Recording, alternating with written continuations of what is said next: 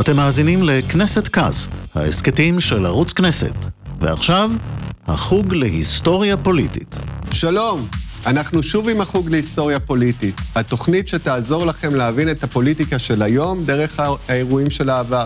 אנחנו נצא למסע בזמן כדי להבין מה עברו המפלגות, הגושים, המנהיגים והמגזרים השונים לאורך השנים, ואיך זה ניכר בזירה הפוליטית כיום. היום יש לנו את האירוע אולי המשפיע ביותר על ישראל על 2023. יאללה, בואו נתחיל.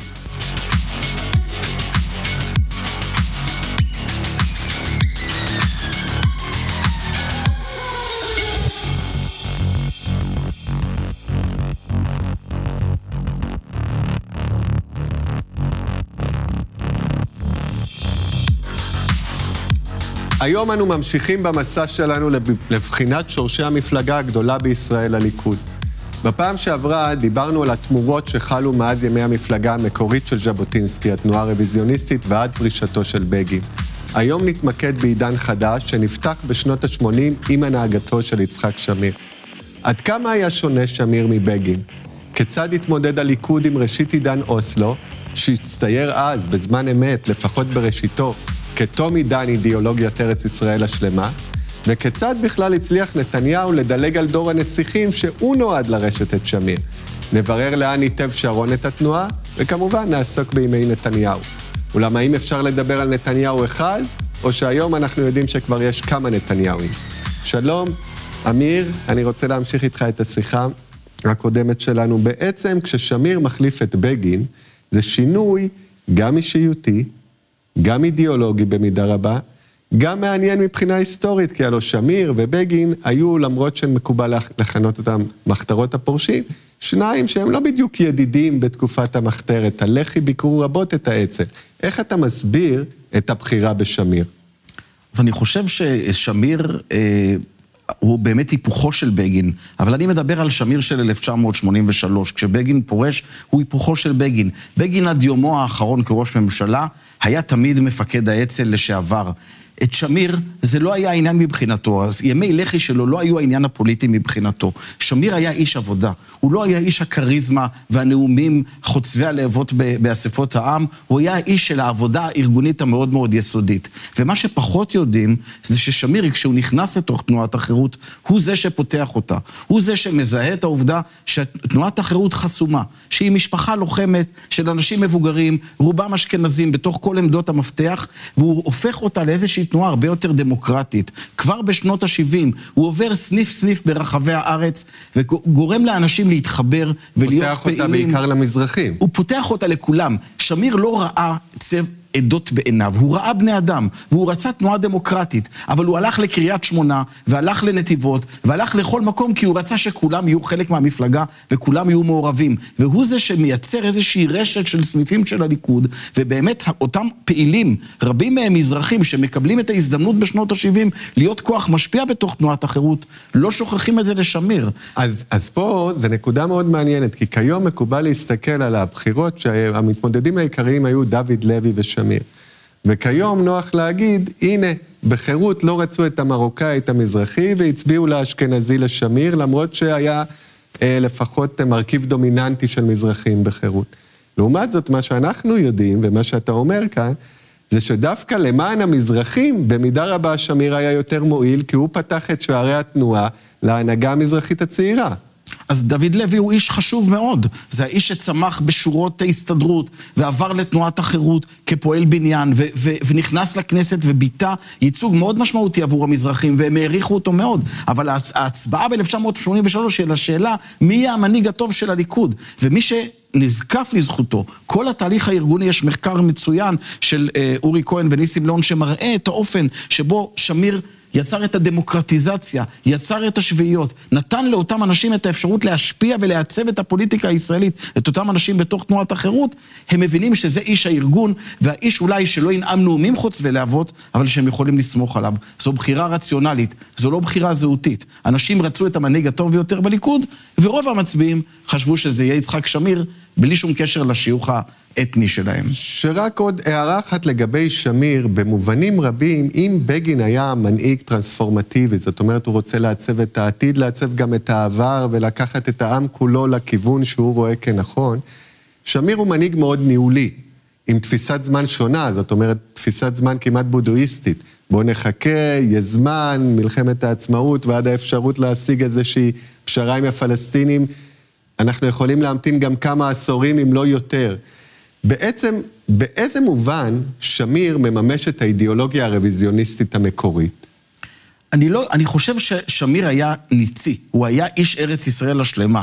הדבר הזה היה יקר לו, הוא היה, הוא מאוד הקפיד עליו, זו הייתה חלק מהתפיסה שלו כראש ממשלה, ובמובן הזה הוא ממשיך את התנועה הרוויזיוניסטית, בוודאי לא פחות מבגין. אבל אני חושב באמת ששמיר הוא בן אדם מאוד פרגמטי, במובן הזה של להתבונן על מהי המציאות של החברה הישראלית בשנים האלה, ואיך פותר, פותרים את הבעיות. וצריך להגיד שבגין, ממשלות בגין, השאירו את מדינת ישראל עם בעיות מאוד מאוד גדולות, עם משבר כלכלי חריף, עם התמוטטות של הבנקים. צריך רגע להתחיל לבנות פה איזושהי מציאות חדשה, וזה מה שמעסיק את שמיר.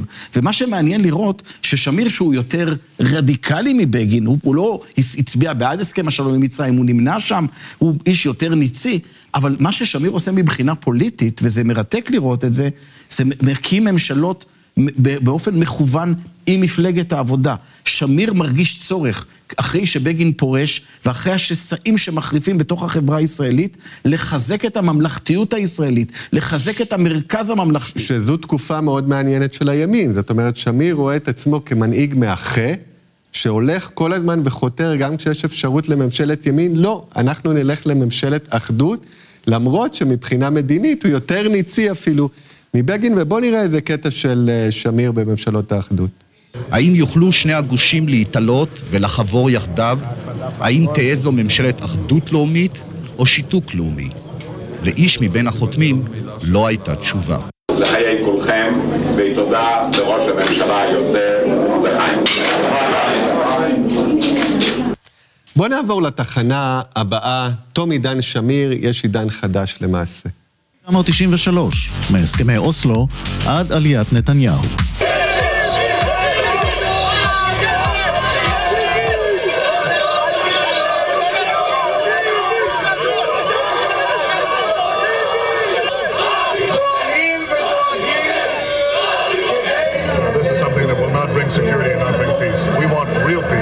בעצם אנחנו ראינו בקטע הזה את הימים הסוערים של אוסלו, אבל אם אנחנו נחזור לימים הראשונים של אוסלו, בהצבעה על ההסכם עצמו, על ההסכם המקורי, שניים מהמועמדים הבכירים להיות מנהיגי הליכוד בעתיד, רוני מילו ומאיר שטרית, נמנעים, לא מתנגדים, והתפיסה היא שבעצם עם ההחלטה על אוסלו תם חזון עידן ארץ ישראל השלמה, ובעצם תם פרק מאוד משמעותי בתקופה הרוויזיוניסטית. התנועה הייתה כאן במשבר מאוד עמוק, ונתניהו הוא זה שבעצם נכנס והצליח להתמודד נגד הסכמי אוסלו. איך אתה רואה את התקופה הזו, שבעצם נראה היה שהגענו לקץ עידן אידיאולוגיית ארץ ישראל השלמה? אז אני חושב שקץ, להגיד קץ עידן אידיאולוגיה, זה, זה נכון, אבל יש בזה גם משהו מאוד רוויזיוניסטי. הרי מה ז'בוטינסקי אמר מההתחלה? ז'בוטינסקי אמר קיר ברזל. הערבים ינסו לפגוע בנו, הם ינסו לגרש אותנו, הם ינסו להילחם פעם אחר פעם ביישוב היהודי ובתנועה הציונית, אבל אנחנו נהיה קיר ברזל עד מתי? עד הרגע שבו הם יגיעו למסקנה שאנחנו, שהם לא יכולים לנצח אותנו. ואז המתונים בקרב הפלסטינים, הוא קורא להם ערביי ישראל, יהפכו להיות נותני הטון, ונגיע איתם אז לפשרה. שתהיה מרחיקת לכת מבחינתנו, וגם מרחיקת לכת מבחינתם. זאת אומרת, במובן מסוים, גם בתוך הליכוד היו אנשים שיכלו לחשוב, אם המהלך הזה של אוסלו היה מצליח, שהנה קיר הברזל של ז'בוטינסקי התממש. הקושי הגדול מבחינה אידיאולוגית היה הצורך לוותר על חלקים בתוך יהודה ושומרון, על ארץ ישראל השלמה, שזה סתר את התפיסה הרוויזיוניסטית. אז היה פה מתח בין, קיר, בין התחושה שקיר הברזל הוכיח את עצמו, לבין השאלה האם הימין יכול לוותר על המקומות שהם המקומות ההיסטוריים, המסורתיים, שמבחינתו היו לב ארץ ישראל. זאת אומרת, אתה אומר דבר מעניין, שקיר הברזל המפורסם של ז'בוטינסקי, היינו יכולים לומר שאוסלו מממש אותו מבחינה זו שהנה הפלסטינים החליטו להיענות לשתי מדינות לשני עמים, כשהם ראו שבעצם הקמנו מולם כוח מרכזי, חזק, שהם לא יכולים להתמודד איתו. אני רק אגיד, זה, לגמרי זה מה שקורה כאן. ברית המועצות מתפרקת. העולם הערבי מאבד את היתד האימפריאלי הגדול שתמך בו, והפלסטינים מגיעים למסקנה שהם לא יכולים לנצח. אם, אם אוסלו היה מצליח, אם, אם המציאות הזו הייתה מצליחה, היה בכך הגשמה של קיר הברזל. אבל העניין הוא שבתוך הימ, הימין כבר שונה. רגע לפני שנתניהו עולה, צריך רגע להבין שהמושג ימין כבר משתנה. כי בגין, הממשלות שלו, שינו לחלוטין את המציאות הישראלית. מה שבגין עשה, זה נתן מקום מאוד מאוד מרכזי בתוך ההובלה של ישראל החדשה שהוא יצר לחוגים הדתיים ולחוגים החרדיים. כשנתניהו מצליח לעלות ול... אגב, ביבי... שבעצם לא מקבל את התפיסה שקיר הברזל הוא, אוסלו הוא מימוש של קיר הברזל, מצליח לנצח, ובואו נראה רגע את רגעי הניצחון שלו. תודתי הגדולה ביותר לרעייתי שרה,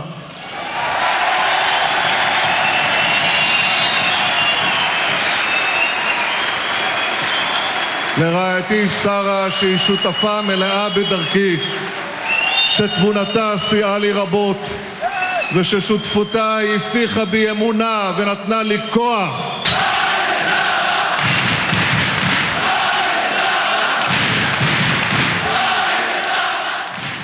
בואו נעשה קצת סדר. אוסלו, ביבי מתמודד על ראשות התנועה אחרי ששמיר אה, אה, פורש.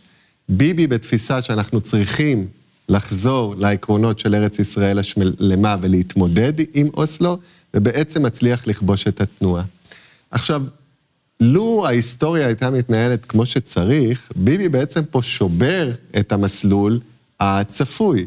כי מי שהיה אמור לרשת את שמיר ואת בגין, ואגב, שניהם שני מנהיגים שטיפחו מנהיגות עתידית, חייבים לומר את זה לזכותם, אהוד אולמרט, מאיר שטרית, אה, אה, דוד לוי, אה, לימור לבנת. בא נתניהו מארצות הברית, ובעצם עוקף את דור הנסיכים ומשתלט על התנועה. אתה חושב שכאן יש איזשהו מקום שבו ניכר, ואנחנו רואים את זה גם הדיבור שלו על שרה, שהוא מאוד אמריקאי ומאוד חדש ומאוד אחר, שבעצם עצם ההשתלטות של נתניהו על התנועה, למרות שהיא נראית טבעית, כי הוא לכאורה בא מבית רוויזיוניסטית, היא חריגה במסלול הצפוי ההיסטורי של התנועה? אז כשנתניהו נבחר, קשה לדעת, וגם בשנים הראשונות שהוא, שהוא אה, ראש ממשלה, גם, גם נתניהו אה, מוותר על יותר הסכמים עם הפלסטינים, עוד לא ברור לאן כל הדבר הזה הולך. אבל ברור שבמבט לאחור, הנקודה הזו של ההופעה של נתניהו מכניסה לתוך הפוליטיקה הישראלית סגנון פוליטי חדש. נתניהו באמת מגיע ממשפחה שיש לה כל הדרך, כמה דורות אחורה, יש לה קשר קבוע עם ארצות הברית, יש לה קשר עם התרבות האמריקאית, ונתניהו מביא תרבות שזרה לחלוטין למה שקיים בתוך הליכוד. אותו ליכוד לאומי, ליברלי, שנשען על ימי המשפחה הלוחמת, פתאום עכשיו נסחף תחת איזשהו מנהיג מאוד פרסונלי, מאוד עם יכולות אה, אה, רטוריות, אבל שמבטאות איזושהי תפיסה אחרת ומערכת מושגים אחרת, ובהחלט אה, הוא דוחק לאחור את אותם אנשים, הנסיכים, את אותם אנשים שאולי היה אפשר לראות בהם איזושהי חוליה מקשרת בין הליכוד מהעבר לליכוד החדש. אה, אני חושב שלא פחות מזה, נתניהו מבין שבמגרש הפוליטי יש שחקנים אחרים שבלעדיהם הוא לא יכול לנצח. וזה התפקיד של המפלגות הדתיות, של החרדים, של המתנחלים, שכוחם מתחזק לא רק בחברה הישראלית, גם בתוך מרכז הליכוד עצמו. כלומר, בעצם נתניהו, כדי לנצח, כדי להפוך להיות מנהיג של מחנה פוליטי שלם, הוא כבר חייב לקחת בחשבון את ההשתנות של העולם. ושל מדינת ישראל עצמה. נתניהו הבטיח בקדנציה הזו בעיקר להחליף את האליטות, מה שבעצם הוא מנסה לעשות בקדנציות שבאות אחריהן, והקדנציה שלו די קצרה, פחות משלוש שנים. פורש, עוד דבר חדש בפוליטיקה הישראלית, עד אז אף אחד לא פורש, כן? פורש לעשות לביתו וחוזר, ובינתיים בא שרון. שרון מתמנה בעזרת נתניהו, במידה רבה כי נתניהו חושב ששרון הוא איש גמור בפוליטיקה, בעקבות סברה ושתילה, הוא בעצם מפקיד בפניו את התנועה באופן זמני. אבל אז קורה משהו מעניין, כמו שקרה לבגין ב-67', שבזכות המלחמה, כן, בזכות התוצאות של המלחמה, האידיאולוגיה הרדיקליות, הרדיקלית שלו נהייתה המיינסטרים, שרון, בזכות האינתיפאדה השנייה, תפיסת הסכסוך שלו, שהיא סכסוך קיומי שנובעת מ-48, הופכת להיות פתאום רלוונטית לציבור הישראלי, והוא מנצח והוא הופך להיות ראש הליכוד. בואו נראה את שרון. 2001, אריאל שרון עולה לשלטון.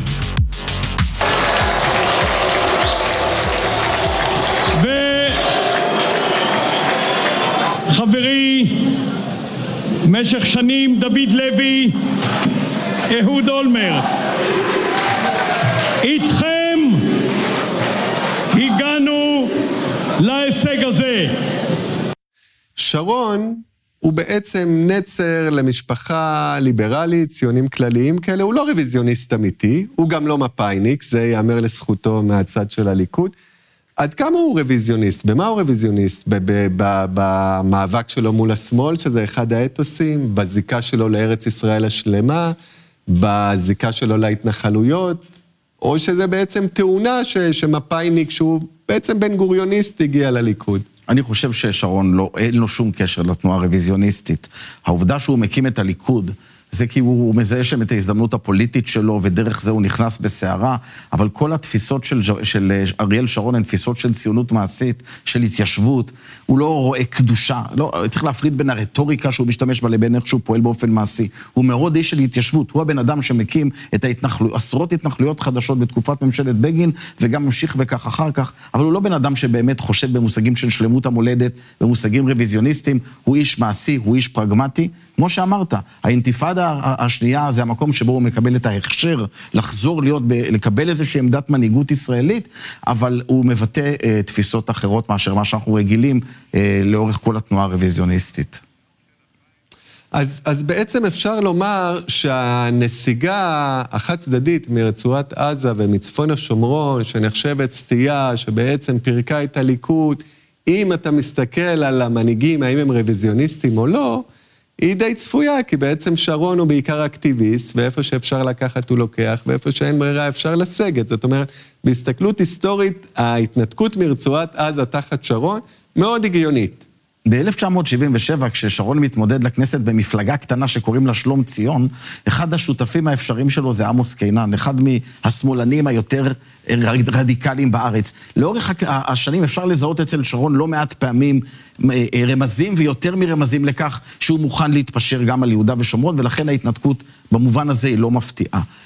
הדבר המרשים מבחינת הליכוד זה ההצלחה של שרון וה, והתמיכה הרבה שהוא מצליח לזכות למהלך הזה. זאת אומרת, אם אתה מוציא את הגוש המתנחלי, את, ה, את הגוש היותר אידיאולוגי בתוך הליכוד, המרכז הפרגמטי של הליכוד, אותו מרכז שמבוסס על המזרחים בתוך הליכוד, הוא תומך במהלך הזה. כלומר, זה לא אנשים שעסוקים עכשיו בשאלות אידיאולוגיות, הם, הם, הם בודקים את, את הסיטואציה, הם רואים שיש בעיה גדולה עם מה שקורה ברצועת עזה, והם מחפשים איזושהי דרך לייצב את המצב. לכן הם הולכים עם שרון, ונתניהו מגיע בבחירות הבאות ל-12 מנדטים, הליכוד מגיע לשפל המדרגה. אז, אז זה מעניין, שוב, אנחנו רואים עד כמה המזרחים לא רק מצביעים לליכוד, אלא גם מעצבים את דרכו של הליכוד, ומפה אנחנו רוצים לקפוץ בעצם לתחנה הבאה, שהיא כמעט התחנה האחרונה, והיא נתניהו של 2009. 2009, עידן נתניהו השמרני. נתניהו של 2009. בעצם נתניהו חוזר מהכפור, אחרי שהוא היה ראש מפלגה אופוזיציונית עם 12 אה, מנדטים אה, בלבד, וזה נתניהו מאוד שונה מנתניהו של ימינו, כן? זה נתניהו שהוא יותר מושפע מהניאו-קונים, מהשמרנים בארצות הברית, הוא מעין ג'ורג' בוש אה, הבן או האב, צריך לחשוב על זה יותר. מה הוא בעצם מנסה לעשות? הוא הולך לממשלת אחדות מסוימת.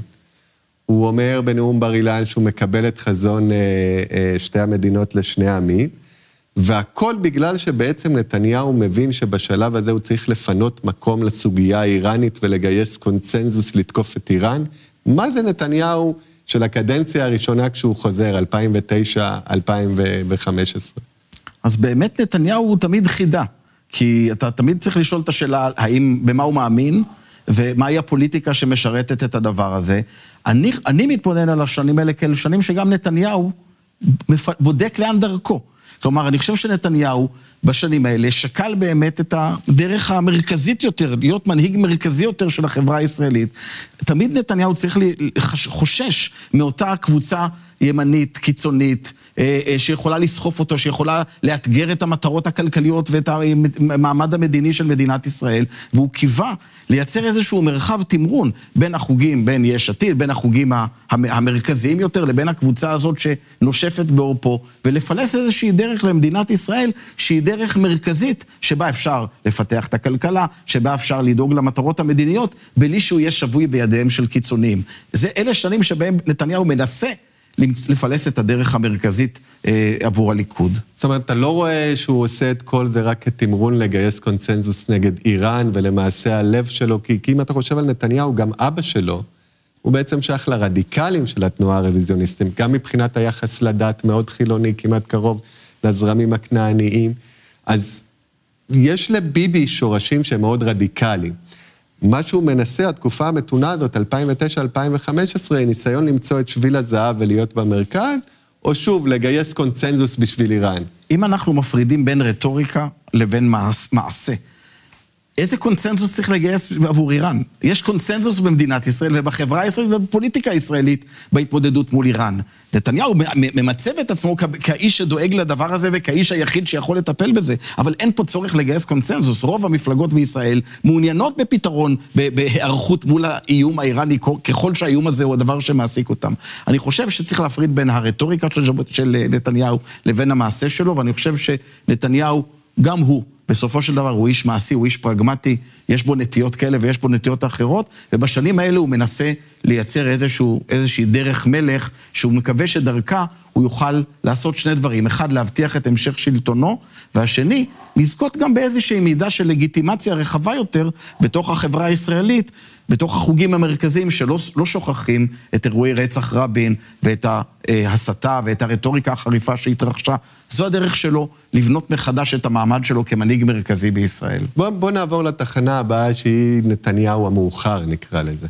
2015, ימי נתניהו השלישי.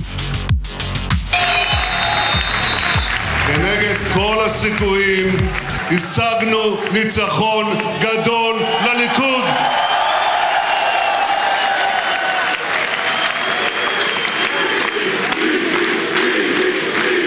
אז זה אותו ביבי, אבל גם לא אותו ביבי. זה אותו ליכוד, אבל גם לא אותו ליכוד. זאת אומרת, מ-2015 אנחנו רואים דפוס מנהיגות שהוא הרבה יותר פופוליסטי, נטייה לממשלות ימין, במקום לחבור למפ... למפלגות שמאל ומרכז. אפילו חתירה למאבק נגד האליטות בצורה שהוא דיבר עליה ב-96, אבל בצורה יותר מעשית, אה, מ-2015, וכאן נשאלת השאלה למה, מה קרה, מה השתנה. ואני רוצה להציע לך שתי תזות. האחת היא, שכמו שציינת שביבי תמיד הגיע, בעצם זה מתחיל מאבא שלו, אה, עם שורשים אה, אה, של פוליטיקה אמריקאית, והוא רואה באמריקה מודל, וברגע שטראמפ מנצח ב-2016 ומביא את הפופוליזם לשיאו, לפחות עד עתה, ביבי מסיק שזה הדפוס הנכון היום לפוליטיקאי במערב, בייחוד בדמוקרטיה מערבית גדולה כמו ארצות הברית. ומכאן הוא מאמץ את הגישה היותר פופוליסטית. ועוד סיבה היא שבעצם ב-2015-2016 המעצמות חותמות על ההסכם עם איראן, שאמור היה להרחיק אותם לפחות ל-10-15 שנה מגרעין, ובפועל ההסכם הזה אמר, ככל שישראל התנגדה לו, ההסכם הזה אמר שישראל כבר לא יכולה לתקוף באיראן. ברגע שכל העולם הגיע להסכם עם איראן, ישראל לא תתקוף.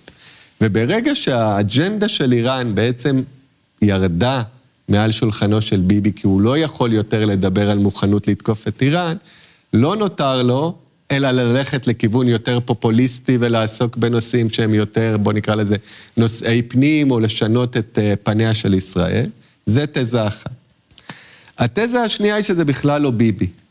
מה שקורה בליכוד בשנים האחרונות מאוד מזכיר את מה שקרה לז'בוטינסקי בשנות ה-30, כשבגין והרדיקלים כמו אבא אחימאיר וברית הבריונים, הדור החדש של הימין, בעצם הפך להיות יותר קיצוני, וזה אילץ את ז'בוטינסקי באופן טבעי להתחשב בקהל שלו.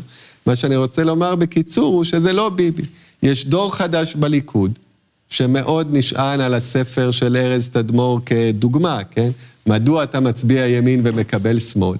ביבי מבין שהדור החדש הזה זה כבר לא לימור לבנת, וזה לא הנסיכים, וזה לא האנשים שחשוב להם להיצמד לז'בוטינסקי, ופשוט כמנהיג חכם הולך אחריהם. אז אני חושב שתמיד בהיסטוריה יש גורמים שונים ויש שיקולים שונים. אני חושב שמה שנתניהו מיטיב לעשות זה להתבונן על המציאות הישראלית שהולכת ומתהווה, ושבהרבה מובנים הממשלה שלו והשלטון שלו הוא זה שמכונן אותה. ומדובר על חברה מאוד מאוד סקטוריאלית. מדובר על חברה שיש בה כבר הרבה... היא לא חברה שיש בה מרכז מאוד מאוד ברור. יש סקטור דתי, יש סקטור חרדי שהולך ומתחזק, יש סקטור של מעמד בינוני מזרחי. ואני חושב שמה שנתניהו ב-2015, וגם בהחלט... באמת בהשפעות עולמיות אה, של אותה, אותו גל פופוליסטי, הוא בעצם מבין שהיכולת שלו להצליח, לשרוד פוליטית ולהמשיך להנהיג את מדינת ישראל, היא לייצר לתוך הקואליציה הזו של הקבוצות האלה שנוצרות בישראל, לייצר לה איזה, להיות המנהיג שלה, להיות מנהיג אנטי-ממסדי. יש פה איזה קאץ' מאוד מאוד מעניין. הליכוד בשלטון כבר הרבה מאוד שנים, בגין כבר המציא את זה ב-1981, שהליכוד הוא בשלטון אבל הוא חצי ממסדי, תמיד יש את הם. וגם יש... ז'בוטינסקי בעצם, הוא תמיד מחוץ לממסד. נכון, אבל, אבל מי שמנסח את זה, זה, זה בגין שאומר לאנשים, אנחנו בשלטון, אבל הם ההגמוניה, הם, ה, הם אלה שרואים את עצמם כבעלי הבית של המדינה. ונתניהו בעצם הופך בשנים האלה לאיזשהו מנהיג של הקבוצות האלה, שכבר יש להם כוח מאוד גדול בתוך המציאות הישראלית, אבל הן ממשיכות להיות, להיות כל הזמן באיזושהי תחושה שאנחנו חיים בתוך חברה מפוצלת. מדינת ישראל כבר הרבה מאוד שנים, כבר מהמהפך היא חברה מפוצלת. היא חברה שהכוח הפוליטי נמצא בידי הימין, כלומר, אלקטורלית, הימין הוא זה שנותן את הטון, גם אם הוא מפסיד בבחירות כאלה ואחרות, תמיד יש בחירה מאוד משמעותית של אה, בחירה אלקטורלית ב, ב, ב, בימין ובמפלגות שקשורות איתו, אבל ה... החוגים האחרים, הממסדים התרבותיים, הכלכליים, המשפטיים ואחרים, הם ממסדים שהימין או החוגים האלה חודרים אליהם לאט לאט. אז, ונתניהו... אז בוא, בוא, בוא, בוא, בוא נחשוב על זה מהרובד היותר עמוק של להחליף את האליטות ומי שולט, גם לרובד היותר אישי. בעצם מ-2019 אתה רואה איזושהי עוד יותר הקצנה אה, בהתנהגות של נתניהו, במאבק שלו מול מערכת המשפט. בוא נראה איזה קטע. על הגשת כתב אישום נגד ראש ממשלה מכהן בגין עבירות חמורות של שחיתות שלטונית הוא יום קשה ועצוב מבחינת הציבור בישראל ומבחינתי באופן אישי. את ההחלטה על הגשת כתב האישום נגדו קיבלתי בלב כבד. מה שעומד היום למשפט זה הניסיון לסכל את רצון העם. הניסיון להפיל אותי ואת מחנה הימין. זה למעלה מעשור שהשמאל לא מצליח לעשות זאת בקלפי. הקטע המדהים הזה, כן, שבעצם נתניהו יוצא נגד המדינה, כן, נגד מוסדות השלטון, מביא, מוביל אותנו בעצם לעידן האחרון, והוא עידן סבבי הבחירות והמשפט ש, שמתנהל, ואנחנו עוד לא יודעים את אה, תוצאותיו. וכאן יש לנו שתי דרכים אה, פשוטות להסתכל על המצב. האחד הוא שביבי בעצם, כמו כל מנהיג פופוליסטי, בא ומשחק על פוליטיקת הזהויות ועושה כל מה שהוא יכול, בניגוד לרעיון ההדר, שלא כל כך דיברנו עליו, שאולי המאפיין המרכזי של הרוויזיוניזם בעיניי, שההדר אומר התנהגות מכובדת ולדעת לקחת ולשאת על עצמך את העול. אגב, הפרישה של בגין היא סוג של, של מימוש של ההדר. אז דרך אחת היא לחשוב שנתניהו מתנהג בניגוד מוחלט לרעיון ההדר. פוגע בעצמאות מערכת המשפט, מוכן לשרוף את הכל כדי לצאת זכאי. דרך שנייה, ולכן אולי צריך להסתכל היסטורית, היא שבעצם נתניהו במאבק שלו כאן מול המוסדות האלה ממשיך את המאבק הרוויזיוניסטי המקורי ללגיטימציה, שגם ז'בוטינסקי אה, אה, היה לו חלק בזה, וכמובן בגין. איזה דרך אתה מעדיף? אני חושב שנתניהו של השנים האלה הוא אה, נתניהו שחוזר אה, במאבק, היעדר הממלכתיות. בעצם מה שקורה כאן זה שבפעם הראשונה אנחנו רואים את הליכוד לא חצי ממלכתי, לא חצי ממסדי, אלא ממש משחרר את הרסן ופונה כנגד הממלכתיות הישראלית. זה שאנשים בתוך הממשלה של נתניהו ובתוך הקואליציה שלו תוקפים שופטים ואנשי אה, משטרה ואנשי צבא, שהם הלב של הממסד, זה לא מהלך שאפשר לראות אותו כמהלך רוויזיוניסטי. הרוויזיוניזם, כמו שאמרת, זה, לא, זה הרבה מעבר להדר. במובן רב הרוויזיוניזם היה ממלכתי. הוא הקפיד להיות ממלכתי גם כאשר הוא מתח את גבולות הממלכתיות הזו. כלומר, אני חושב שיש לנו פה איזושהי פרשה חדשה. אם כבר הולכים היסטורית, אולי הייתי נזכר בשנות ה-30, בקבוצות בתוך הימין, שבאותן שנים קראו תגר על ז'בוטינסקי, ואמרו לו, ויצאו כנגד הליברליזם, ויצאו כנגד ההומניזם, ויצאו כנגד הדמוקרטיה, וראו דווקא את ז'בוטינסקי כמי שמייצג גישה יותר מדי ליברלית שמתאימה למאה ה-19. עכשיו נתניהו עומד, והאנשים שסביבו, והליכוד שסביבו, והגוש הפוליטי שסביבו, ובעצם פונה לחברה הישראלית ומאשים אותה שהדמוקרטיה והליברליזם המוגזם שקיים בתוכה, זה משהו שהגיע הזמן לשנות. שזה אגב מרתק להסתכל על זה ככה, כי הקבוצות האלה שבשנות ה-30, בתוך התנועה הרוויזיוניסטית יצאו נגד הליברליזם וז'בוטינסקי, שבראשם עמד אבא אחימאיר בברית הבריונים, מי שהיה קרוב אליהם מאוד זה בן ציון נתניהו. כך שבעצם במידה רבה אנחנו יכולים להגיד שנתניהו היום, שתוקף את המערכת כל כך ויוצא נגד ערכים ליברליים, בין אם הוא מאמין בזה ובין אם הוא עושה את זה לצורך המצב שלו, קצת חוזר הביתה. הנה, נתניהו חוזר לברית הבריונים, והנה המפלגה עצמה הולכת לכיוון שהיה טמון בה, הוא רק היה מאוד רדיקלי. כן, אז, אז, אז יש פה את הקו המשפחתי הזה. משפחה שנמצאת בשולי הימין, אפילו בתוך הימין היא נמצאת בשוליים הרדיקליים, משפחה של אאוטסיידרים, וכשאתה אאוטסיידר אתה הרבה יותר בקלות יכול לתקוף את הממלכתיות, לתקוף את המיינסטרים, אה, אבל אנחנו מדברים פה על, על מפלגה ש, ועל גוש פוליטי שמייצג לפחות מחצית מהישראלים, וכאן בעצם השאלה הגדולה היא... האם המפלגה, האם הליכוד של ימינו יצליח לשמר את הממלכתיות הישראלית? האם הוא יצליח, בתוך השינויים והרפורמות והתיקונים שהוא מבקש לעשות, האם הוא, אה, עד כמה אז, הוא ימתח את, את, את הקו? אז אמיר, ממש נותרה לנו דקה, והרפורמה, אנחנו לא יודעים עוד לאן היא הולכת או לא, אבל מאוד ברור שמבחינת תפיסתו של בגין, הרפורמה היא דבר שלא היה מקובל על בגין. הוא האמין בעצמאות מערכת המשפט, היה מאוד פורמליסט. מצד שני, יש ברפורמה מרכיבים דמוקרטיים עממיים שיכולים כן להתקשר לרעיון המר... המקורי של הרוויזיוניזם.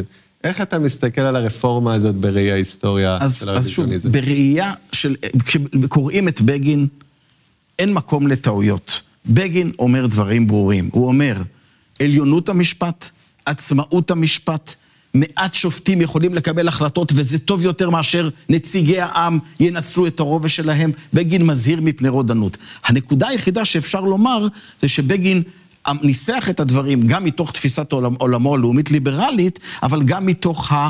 פוזיציה של אופוזיציונר, של מי שנרדף על ידי השלטון. וכשהשתנתה אולי הפוזיציה של הימין, אולי הוא יכול להיות פחות מחויב לדברים האלה. אבל ככל שהם מתעמקים במה שבגין אומר, הדברים הם מפורשים. בגין לא היה מוכן להתפשר לא על הדמוקרטיה, לא על מעמדו של בית המשפט, ולא על הגבלה מאוד משמעותית של השלטון. במובן הזה, הימין התפתח, השתנה ועשה דרך ארוכה. הליכוד של היום הוא בוודאי בהקשר הזה לא הליכוד של, של בגין, יכול להיות שהוא כן קצת הליכוד של ברית הבריונים. אמיר, תודה רבה, עזרת לנו להבין את האבולוציה של התנועה הרוויזיוניסטית. אנחנו מסיימים עכשיו, נהיה כאן גם בשבוע הבא עם מפלגה אחרת ולא פחות מעניינת. תודה שוב והמשך צפייה מהנה.